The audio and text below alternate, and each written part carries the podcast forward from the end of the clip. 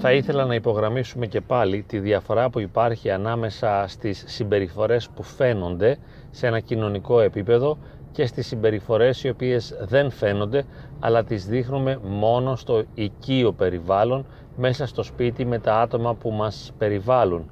Και βέβαια άλλη η συμπεριφορά μας είναι στο εξωτερικό περιβάλλον εκεί που παίζουμε κοινωνικούς ρόλους και δείχνουμε ότι είμαστε ευχαριστημένοι δείχνουμε ευάρεστοι, δείχνουμε χαριτωμένοι, χαμογελαστοί, άνετοι, χαλαροί, ήρεμοι και ψύχρεμοι στο βαθμό που μπορούμε. Και αυτό το κάνουμε για να καταξιωθούμε και να κερδίσουμε μια θέση ανάμεσα στους άλλους. Είναι σαν να αναζητάμε την αποδοχή και την εκτίμηση από τους άλλους ανθρώπους και γι' αυτό παίζουμε αυτό τον κοινωνικό ρόλο του ευχαριστημένου, ικανοποιημένου και δυνατού ανθρώπου ενώ στο σπίτι βγάζουμε συνήθως αρνητικές συμπεριφορές οι οποίες έχουν άμεση σχέση με τα βιώματά μας, με τα αισθήματά μας βγαίνει ο αυθόρμητος εαυτός ο οποίος συνήθως είναι δυσαρεστημένος, εξουθενωμένος και κουρασμένος. Είναι εκπληκτικό το με πόση τεχνική και με πόσους τρόπους κατορθώνουμε να καλύπτουμε τα αυθεντικά μας βιώματα για να δείχνουμε προς τα έξω ότι είμαστε δυνατοί, σταθεροί, ισορροπημένοι και ευχαριστημένοι και όπως επίσης είναι εκπληκτικό πόσο μεγάλη είναι η διαφορά με τις αρνητικές συμπεριφορές που βγάζουμε μέσα στο σπίτι. Εκεί που δείχνουμε όχι απλά τα αρνητικά αισθήματα αλλά τα δυναμοποιούμε κιόλας και κατά κάποιον τρόπο εξουθενώνουμε τους γύρω μας βγάζοντας παράπονα, γκρίνιες, παρορμητικές συμπεριφορές αρνητικές, ανεδαφικές προσδοκίες κλπ. Και κανείς δεν μπορεί να καταλάβει ποιοι πραγματικά είμαστε και τελικά είμαστε και ο ρόλος μας αλλά είμαστε και ο αυθεντικότερος αυτός ο αρνητικός ο οποίος εξωτερικεύεται μέσα στο σπίτι το πρόβλημα είναι ότι συνήθως βλέπουμε τους άλλους να παίζουν τους κοινωνικούς ρόλους και μόνο μέσα στο σπίτι μας βλέπουμε αυτές τις βαθύτερες βιωματικές πραγματικότητες να εξωτερικεύονται. Έτσι θεωρούμε ότι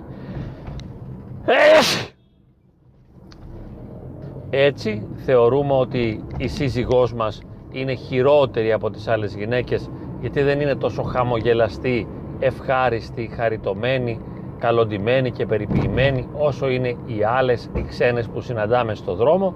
Και βέβαια και ο σύζυγός μας δεν είναι τόσο άνετος και ευχαριστημένος, εξωστρεφής, χαρούμενος, επικοινωνιακός όσο είναι στη σχέση του με τους ξένους ενώ μέσα στο σπίτι θα βγάλει απαιτήσεις, παράπονα και γκρίνια. Και εκεί δημιουργούνται κάποιες ανισορροπίες γιατί δεν μπορούμε να καταλάβουμε εν τέλει ποια είναι η πραγματικότητα και μάλιστα μπερδευόμαστε και θεωρούμε πως έχουμε πέσει στα χειρότερα άτομα. Το ίδιο συμβαίνει και με τα παιδιά μας. Τα παιδιά μας άλλη συμπεριφορά έχουν μέσα στο σπίτι και άλλοι έξω από το σπίτι. Έτσι ένα παιδί το οποίο είναι ασίδωτο, αδιάφορο, ανυπάκουο μπορεί σε ένα άλλο περιβάλλον να είναι συγκροτημένο και υπεύθυνο και να συμπεριφέρεται σχεδόν ως ενήλικας.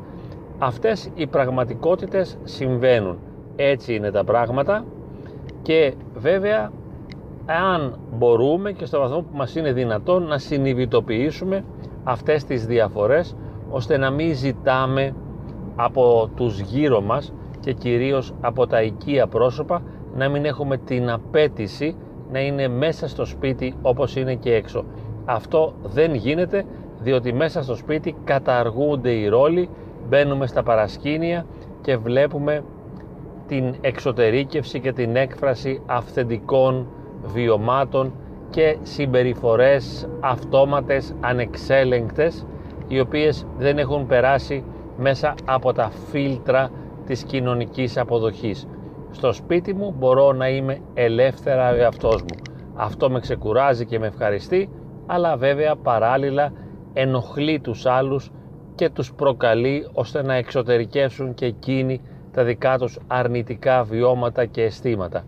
Απλά ήθελα να υπογραμμίσω αυτή την πραγματικότητα, αυτή τη διαφορά ανάμεσα στα παρασκήνια και στα